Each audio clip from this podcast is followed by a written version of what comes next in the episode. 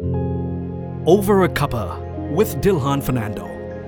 Good morning, everyone. My guest on Over a Cuppa today is Professor Devaka Veerakoon, Professor of Zoology at the University of Colombo. More than that, he is a passionate and learned scientist who loves the environment and has a very practical perspective on forests. Devaka, good morning and welcome to Over a Cuppa. Good morning, Dilhan. It's my pleasure to be with you this morning. Devaka, I have a, a question for you. The world is talking about uh, forests and how important they are. And so most people see trees, but I would like to ask you is a forest more than just the trees that it comprises? Okay, give me a second to share my screen with you, Dilhan. I would like to show some photographs. Uh, so basically, uh, what you see in this map is the forest cover of the world. Um, forest cover roughly about 30% of the Earth's land surface. Uh, and it also supports large number of uh, living organisms. Uh, nearly more than 75% of living organisms on land uh, are forest dwellers of one way or the other. But to get back to your question, uh, what is a forest? Is it just a bunch of trees or is there more to it? So basically what I'm showing you here uh, are three potentially different uh, vegetation types. Uh, what you see uh, first is, is a grassland, which is a very short vegetation type, which, which may vary from few inches to several feet. And then in the middle here, uh, you can see a plantation, uh, which is mostly a monocrop, uh, could be a rubber plantation or a teak plantation or eucalyptus, where you can see the, the structure is very uniform. You have the tree canopy, the tree trunks, and then few uh, shrubs on the ground here. And on the very corner here, you can see the, the forest and uh, the first thing you would notice is that it is very complex. It has multiple layers and if i may take a more detailed photograph what you see here is a cross section of a rainforest where you can see that there are a number of layers like these uh, trees that are coming uh, jutting out of the forest uh, canopy, which are called emergents. Then the trees that make up the canopy of the forest. Then you have a sub canopy, understory, and so on and so forth. So, what this creates is a very complex three dimensional space and therefore it provides a number of different lifestyles there are things that live in the canopy things that live above the canopy things that live in the sub canopy there are things that living in the tree trunks in tree holes. There's a whole bunch of species that live in tree holes. And uh, so what this creates is a very complex three-dimensional space which provides various types of lifestyles what we refer to in uh, technically as niches. Uh, so that means uh, uh, uh, even if you take a area of forest it can support a much broader assemblage of species compared to a plantation or a grassland or any agricultural field. So that is one answer to your question. Is it just a bunch of trees or does it transcend beyond a collection of trees? So one answer is yes, it's a very complex three-dimensional structure that provides a very uh, different lifestyles. Uh, and also, I think what we have to now, I'm showing you here uh, some major forest types in Sri Lanka, which is again governed by climate. So, Sri Lanka has three climatic zones wet, intermediate, and the dry.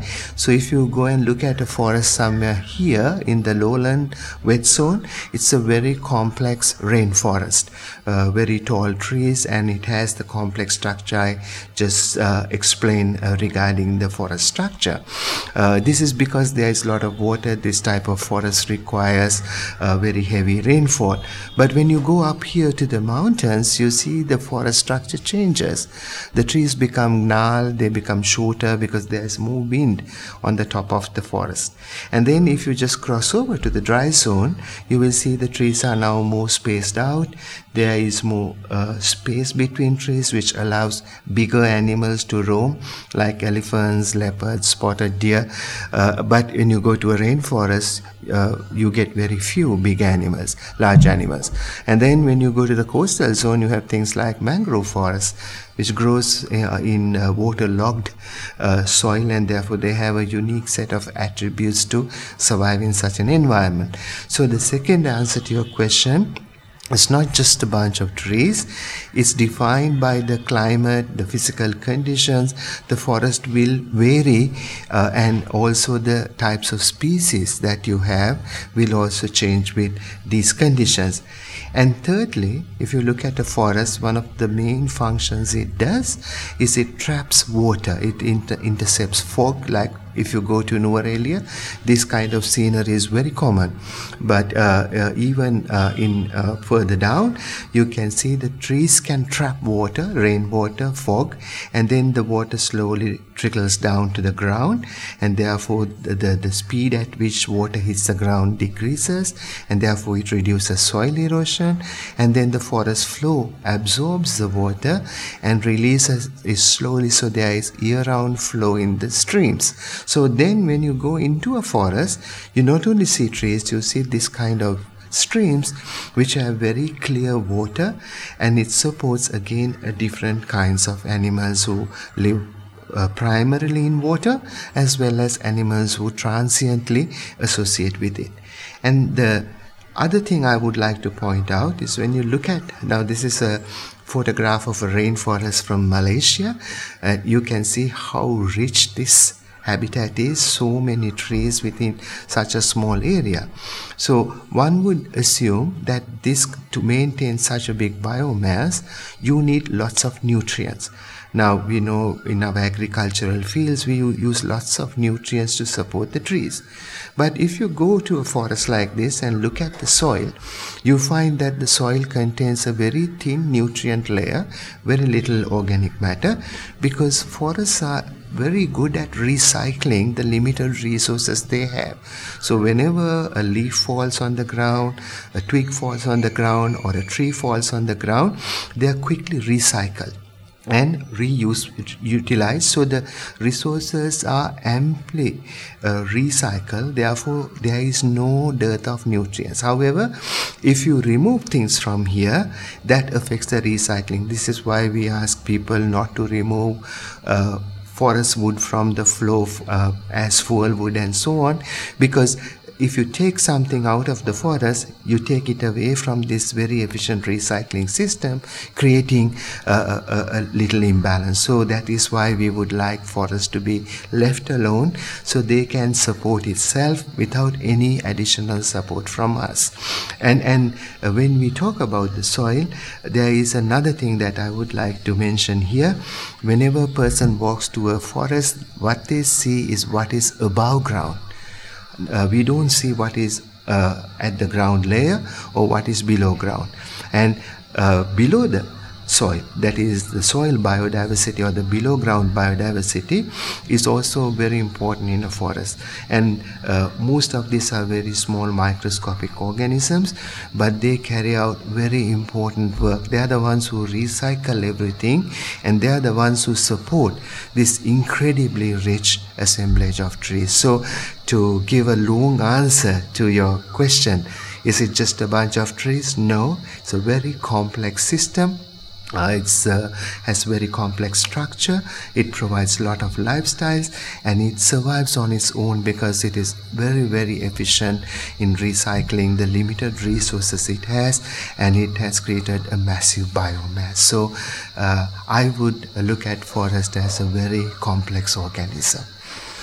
That's incredible in terms of the sophistication but I then i suppose that we all know that uh, nature um, has a perfect work in uh, in in so much of what we see. But uh, uh, how so? When you look at this complex forest ecosystem, Devaka, what is its its relevance uh, and function where uh, humans are concerned, where our uh, lives, livelihoods, food, and economic systems are concerned? Yes, uh, that's a very interesting question because I think uh, forests are in- incredibly important for people. Uh, there are certain people, like if you go to some of the South American forests, they live their entire life in the forest. Their whole life, their livelihoods, everything depends on it. So when we talk about uh, these forests, we, we use the term ecosystem services. That is to explain the different types of goods and services we derive from natural systems. Forest is a natural system. So uh, one of the things that we derive from forest uh, is food uh, or, or, goods that we can directly use uh, like food various types of spices medicine timber, all these are things that we directly use. Thatching material for roofs, if you look at some of the, we don't do that anymore because we have now replacements like asbestos and so on. But in the past, if you go uh, look around many of the, the houses, uh, near forest they are all built out of material collected from the forest. So it provides you shelter it provides you food it provides you medicine it provides you a lot of things which are called provisioning services. Well, on, but I think one of the most important things that forests uh, do is they provide us fresh water clean water and clean air because forests are able to trap uh, particles in the air it's able to remove some of the carbon dioxide and it's also able to uh, cool down the entire area. When you go into a forest, you immediately feel a coolness that you don't feel outside. So, uh, these are uh, other things that it provides us. But there are a number of things that the forest provides us that we do not really take into account because uh, some of the services that the forest do, they do it very silently. We only understand it when the service is not there. So uh, these are some of the services uh, that I would like to point out some critical services like uh, supporting pollinators because our whole uh, food security depends on food that we produce. So when you take agriculture, one of the most important things that control the yields of agri- agricultural produce is pollination. So most of the pollinators live in the forest like wasps, bees, a number of other small insects, uh, birds. So they are uh, uh, forest dwellers who come out of forest pollinate our agricultural fields and helps us to maintain yields. So that not only uh, support our food security it also support the farmers their livelihoods and so on. For then the forest dwellers also help uh, us to disperse seeds uh, recycle things uh, and also since the forest is able to uh, absorb rainwater and slowly release it, it prevents droughts as well as floods. These are two of the most critical things that we face uh, because I think, especially uh, you know, city, city dwellers like us, uh, floods are a big issue. But if you're a farmer, both droughts and floods uh, are not good for agricultural practice. So these kinds of supporting services are also very important. And then the forest regulate lots of things. It regulates the cycling of water. Without water, life itself is not possible on this planet. But Forests are the ones that help us to keep water cycling. It also traps material in, in, the water. It removes toxic material, so it purifies water. And this is another very important function because it removes. Uh, carbon dioxide from the atmosphere. Today, I think one of the most critical problems we are facing is this climate change related issues, which are driven by greenhouse gases, fundamentally CO2. So, forests are able to remove CO2 and sequester them in their biomass, and therefore, it helps us to, it is our first line of defense against climate change. And finally, uh, the, the forest also gives us these kinds of services uh, spiritual renewal opportunity for recreation, which can of course convert it to uh, industry, the whole ecotourism industry, and then also a lot of uh, people have certain spiritual connectivity, like in, in Sri Lanka, uh, you have all three religions going to peak wilderness. Peak wilderness or, or Samanala Adaviya is not only for Buddhists, the, the Christians uh, go there, the Muslims go there. So it allows religious harmony, harmony among people, and also forests are incredibly rich laboratories where we use uh, these laboratories to train people, and we go there and try to understand this complex system, which itself is very invigorating. So, uh, to answer your question, what is the value of forest to us? Uh, the forest are the values are immeasurable. Um, and, and, I know some people have tried to, there's a whole discipline called uh, environment economics where we try to put values to forests. But when you look at the complex services they provide, I do not know whether even we can start begin to start uh, to fathom the total value of a forest. So they're, they're incredibly valuable resources for human beings uh, and all the other living organisms that we share this planet with. So, Devaka, what uh, you have very compellingly presented is that forests are uh, not only life sustaining, but actually critical for our survival um, from uh, pollination and food security aspect, from uh, cultural aspect, uh, uh, in terms of our senses and our well being, but also in terms of uh, the ecosystem services or the critical life support systems that it uh, presents. So, if we were to venture to do to do what you mentioned, uh, uh talking about uh, the the economic aspect, if we were to venture a guess, would there be some sort of benchmark on how within our conventional economic system we might value a forest? Um, actually, um, I would like to uh, remind you um, or, or, share with you this experiment, I- incredibly massive experiment that uh, humans did a few years back. It's called Biosphere 2, where they try to create ecology. So they, they created a closed space.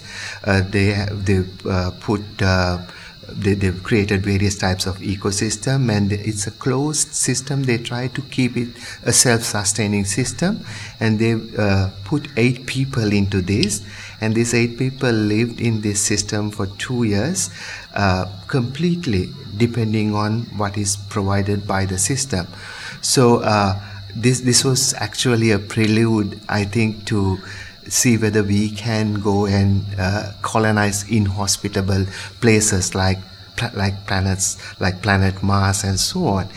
But the first uh, uh, cycle was successful. Uh, then the first eight biospherians came out. The second set went in.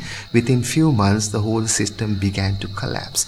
So having spent millions of dollars to try to create ecology what we found out that what we created was only good for few years. But if you try to extend uh, the, the, the, this into the services that are provided by natural systems, I think the estimates are tremendous. They're like running to several trillion dollars annually.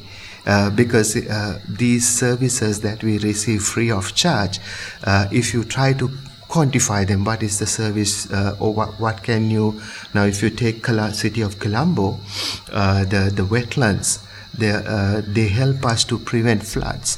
Now, if you take the 2016 flood, uh, the, the damage was estimated to be around $1.6 billion.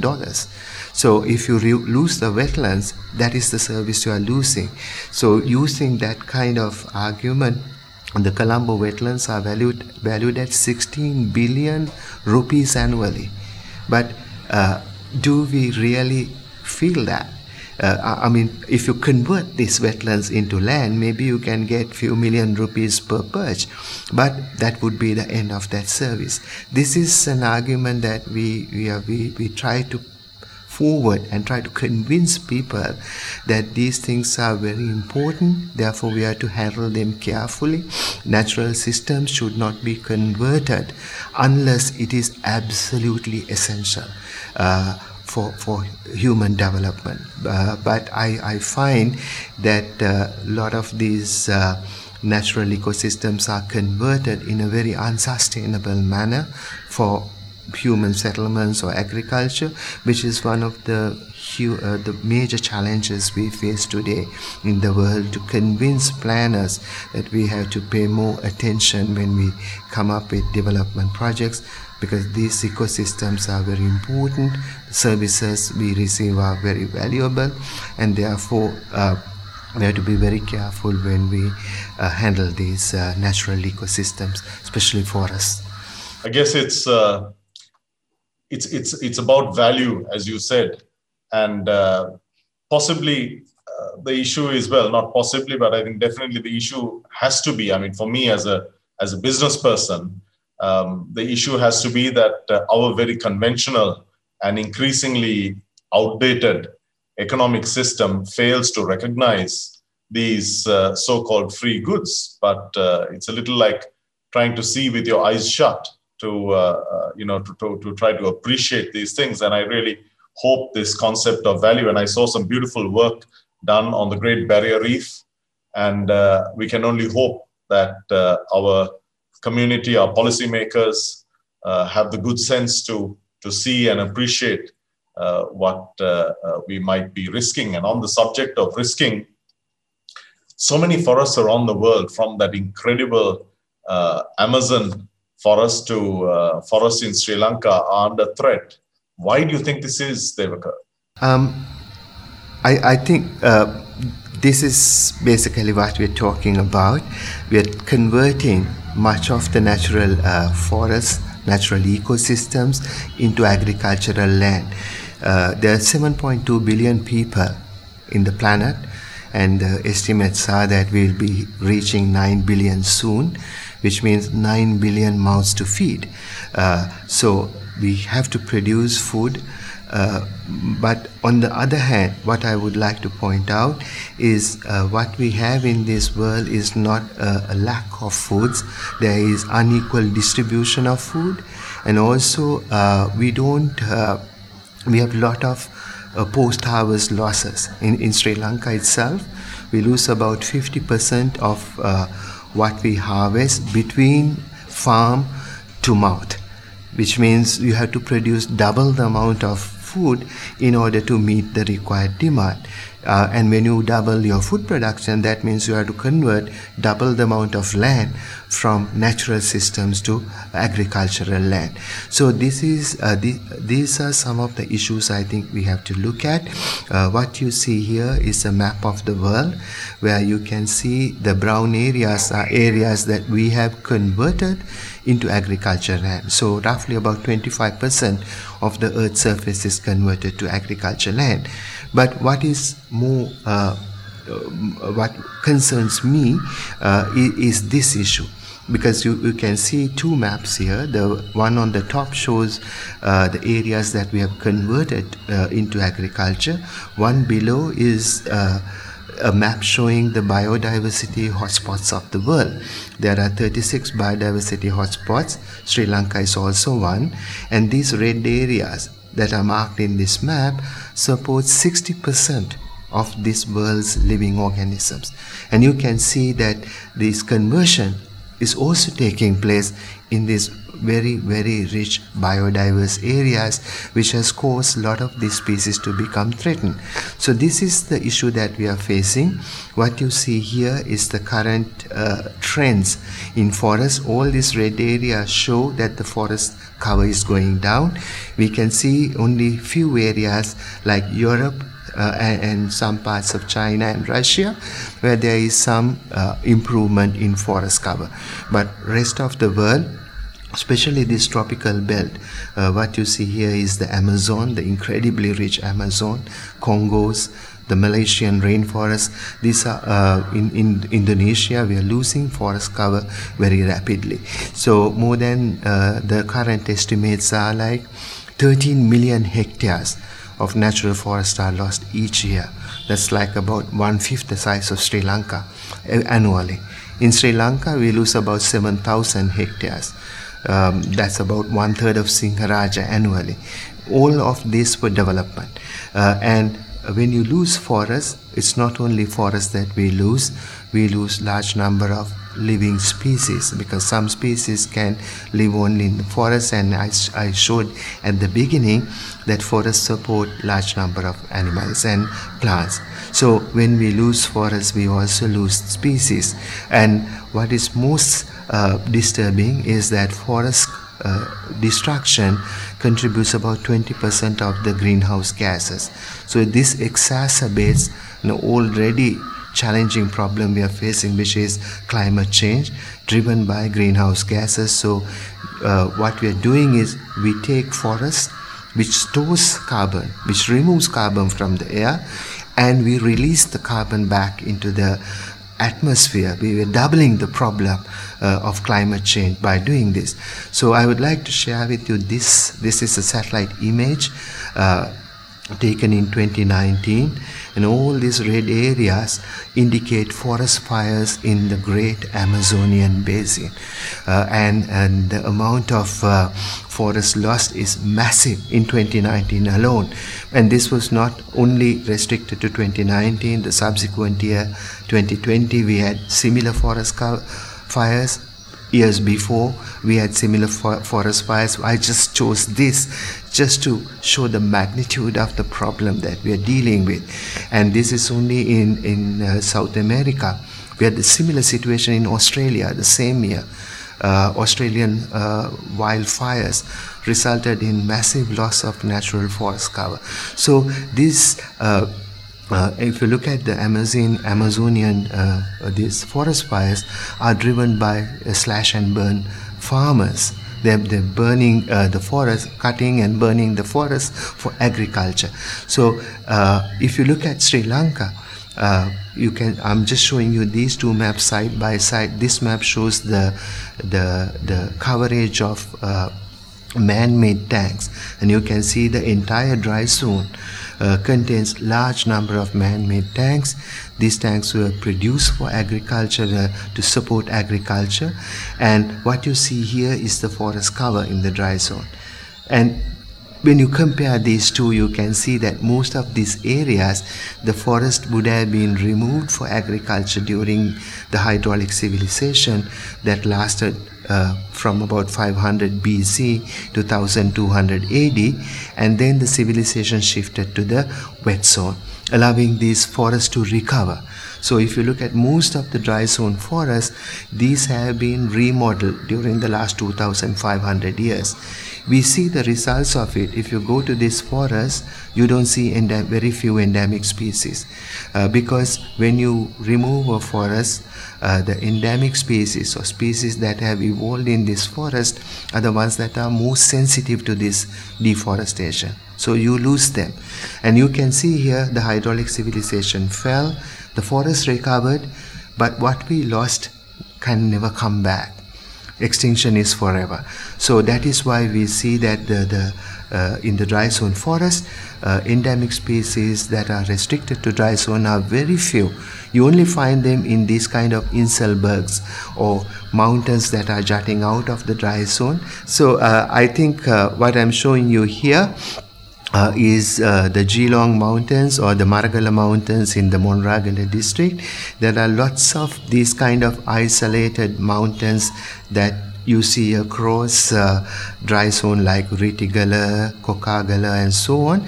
And when we go to these mountains, we see there are lots of endemic species here, which sort of gives us an indication as to what we may have had and what we, we may have lost uh, due to uh, deforestation in the dry zone.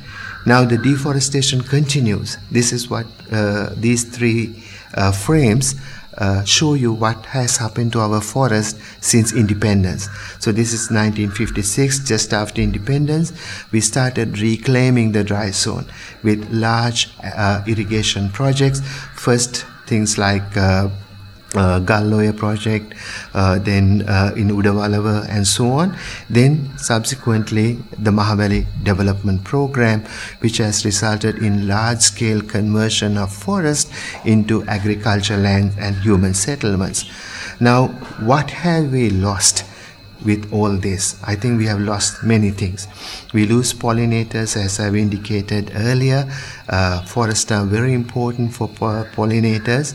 Uh, we see a global decline in pollinators, which is very concern, people are very concerned about it because without pollinators our agricultural productivity goes down which means we have to uh, produce more and more which means we'll have to convert more and more forests so we get trapped in this very vicious cycle you destroy more forests to grow but your yields come down so uh, a never ending thing which will push us deeper and deeper into uh, uh a crisis. Then we lose seed dispersal agents. We, we lose natural predators because the, the species that live in forests come out and feed on lots of insects that are potentially pests on our, our agricultural lands. There are things like birds, bats, spiders, small and medium sized carnivores. Now, today we have a huge problem with peacocks. Uh, and their population is growing without control. One of the reasons we believe is loss of small predators like jackals.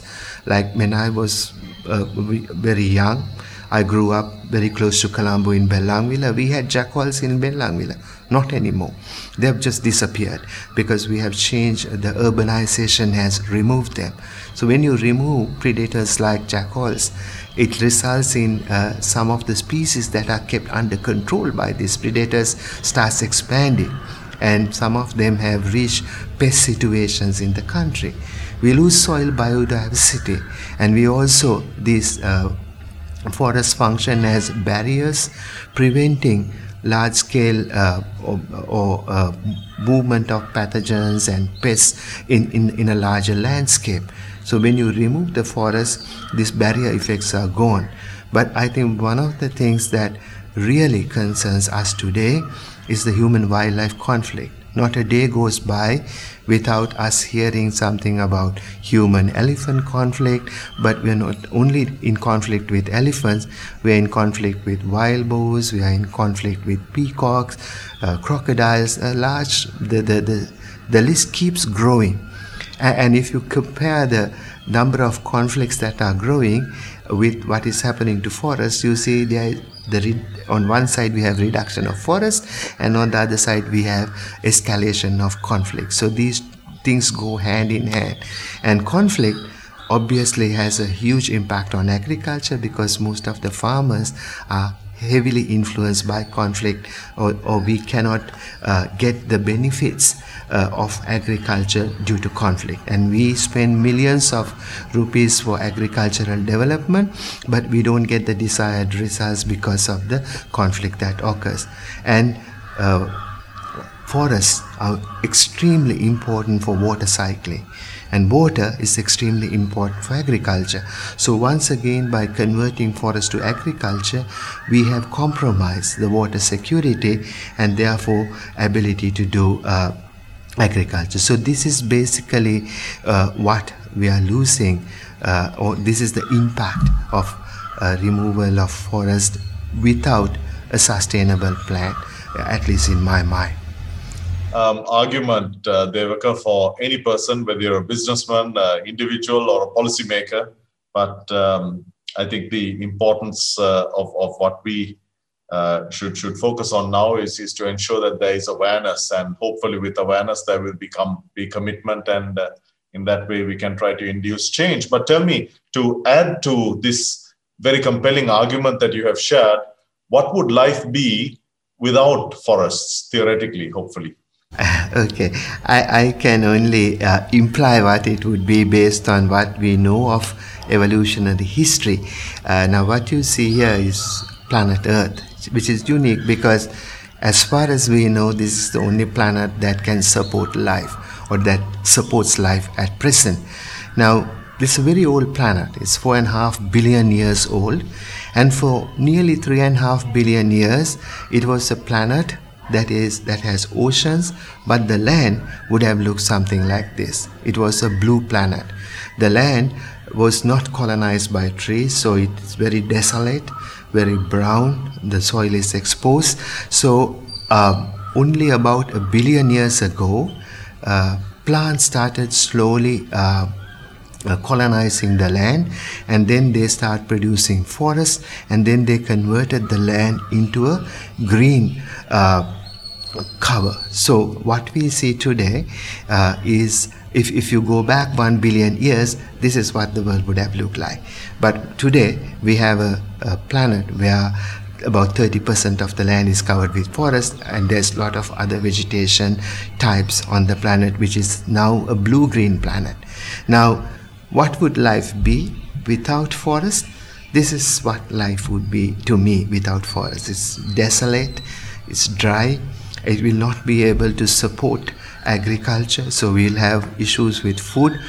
We will have huge problems with water and uh, i think uh, even i've seen number of uh, uh books written publications written about the future wars will be fought not for anything else but for water over water rights.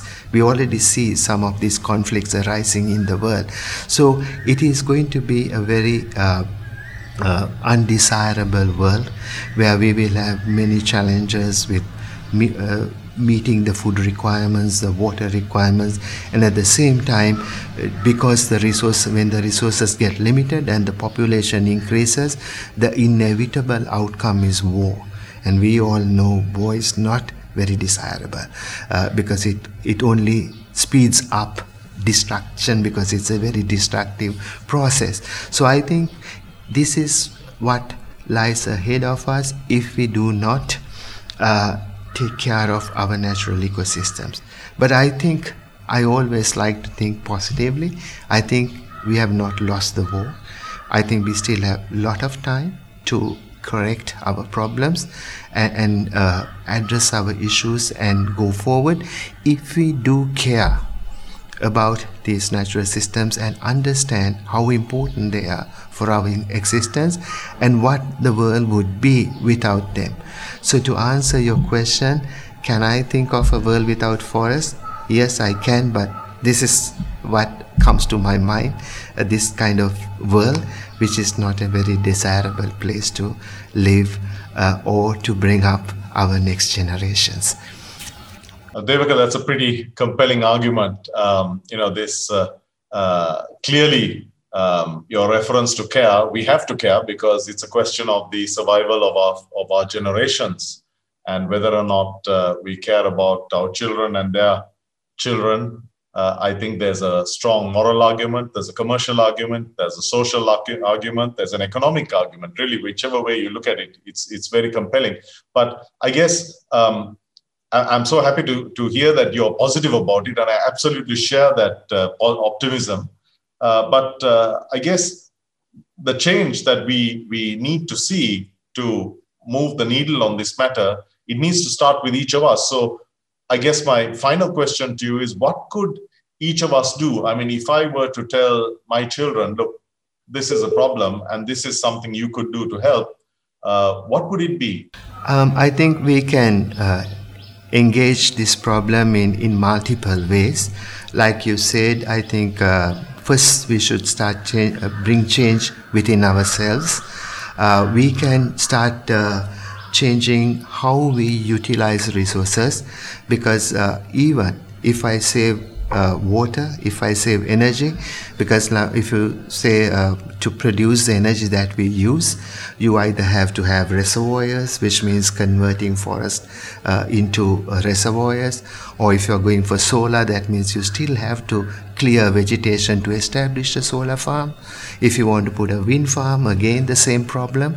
So if we can reduce our footprint uh, in terms of energy in terms of water that means the generation can be can go down if one person starts if all of us tries it if 7.2 billion people try to do this on a daily basis i think uh, we will have to produce less which means we can reduce the conversion and also sharing things uh, i think one of I, I pointed out earlier the issue we are facing is not lack of food, it's poor distribution of food. Uh, so I, I think uh, we should ne- we shouldn't try to overutilize things. We must try to. I mean, these are things that we were taught in the kindergarten. I once read a book which says all what you had to learn. They taught us in the kindergarten to be nice to people, to share with people, to return things back to where they are, not to use more than what we need. So I think these are. Uh, it's easy to say, very difficult to practice. Uh, I think all of us might forget this from time to time, but I think we have to constantly remind ourselves that our footprint on this planet is tremendous.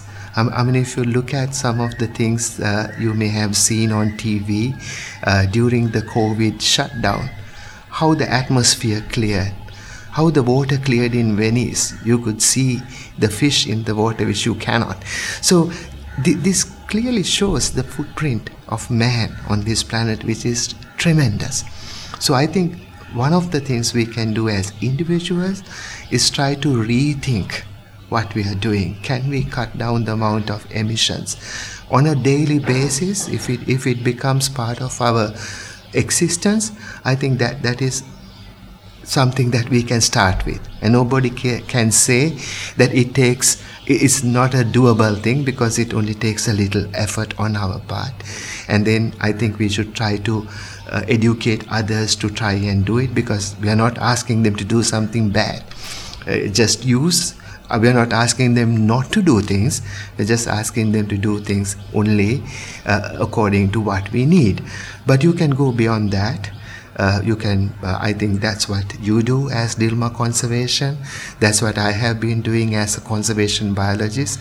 We try to uh, go in a more organized manner bring people together uh, as associations as organizations as various kinds of uh, structural uh, constructs to provide platforms for people to work together for conservation. That is the second layer. But I think the third layer is what we do as uh, now what i was telling first was what we do as human beings on our day-to-day life. But all of us have a job to do i'm a lecturer you are a businessman another person is a road engineer but in our work we have to make sure that environment is part of our formula because all these development projects all these things are uh, designed by educated people. We always blame the politician, but as educated people, are we doing our thing right? Are we running our businesses in a sustainable manner? Or as a, a lecturer, am I uh, teaching my students the sustainable ways to do things? Or as an engineer, are you designing a sustainable project for the country? So I think we can uh, do a lot of things by ourselves by doing the right thing but I think uh, sometimes people don't realize this. I, think when people do some of the things that we see as bad, it's not because they are bad people, but they have not come to realize this is the footprint we are having. This is how we have to change our way that we need a paradigm shift in how we do things because the world has only limited resources and, and uh, this is a beautiful world and it's worth saving. Uh, and I know some of the people are thinking about colonizing other planets and so on, but that's a far cry. Uh, and it will only be available for only few rich people. But this planet is here, it's good, is still savable. And if we work hard, I think we can make this a very desirable planet, not only for us, but for generations to come. That is how I feel about this. And I think we can do it if we all put our minds together and make an effort. I couldn't agree more, Devaka. And I think even those very rich people who might go and colonize Mars, they may end up very unhappy because I think we are very much a part of the natural ecosystem. I, I can't imagine life if I had to wake up in the morning and not see a tree or hear bird song. I've been hearing so much bird song in the background uh, while listening to you. But I want to, um, before I, I, wrap up, uh, if I can, uh, if you will permit me to ask you one uh, final question. Um, I saw a tweet the other day, which I thought was quite interesting, where it suggested that uh, whenever you eat fruit or, or vegetables or something with seeds in it that a simple act at a very simple level is that uh, you could take the seed you could dry it and you could simply throw it out into a forest area or somewhere where there's land. I mean, is that a uh, I know very simple, but is that a suggestion that would be valid in your opinion, Devaka? Um, it depends because uh, I think some of the things we eat are exotic to this island. One of the issues we are facing today is this uh, issue of introduced species. Some of them have become invasive. So I think uh, introducing things into forests uh, by people uh, has to be done very carefully because if we try to uh, put seeds into forests which doesn't belong there naturally then we are again creating uh, uh, and, some of these seeds uh, might be very invasive uh, maybe the seeds might grow up into trees that are very invasive and may very, very well change the composition of the forest. But i, I think we, we, we can grow trees in our home garden uh, because uh, forest afforestation or forest restoration these are highly technical things. So we, i don't think people should meddle with it even though how uh, good they think the outcome will be unless they understand these complex systems. But i think growing plants yes I would agree 100%. Uh, if you can use the seeds to grow in your home garden, maybe in a pot, even a small plant helps to remove CO2. So uh, I would uh, support anybody who tries to grow plants. Uh, even at a very small scale than people who are trying to cut plants because um, it, it, it's uh, it's much better for this world even to have uh, an additional plant. Uh, but again, uh, where we grow plants, I think that's something that we have to uh, think a little carefully simply because of this issue of invasive species, uh, which is shifting the balance in some natural ecosystems. Professor Deva Weerakoon, it's been such an honor. You are an incredible advocate for life through your work in the environment. And uh, I want to appreciate you on behalf of my family and uh, my colleagues at Dilmah Conservation and Dilmah. Um, what you're doing is incredibly important. And uh, thank you because you have shared your knowledge in a, in a way that is easy to understand. And I hope that this uh, podcast will be a blessing on people who really want to do something, but uh, simply lack the direction, the guidance. You have truly provided that. Thank you, Devaka. Have a wonderful afternoon. Thank you for spending uh, an hour with us. Thank you very much. Absolute pleasure to uh, be with you as always. Um, you're someone I appreciate very much, and I appreciate the work you do. And more strength to you, Dilhan. Keep the keep up the good work.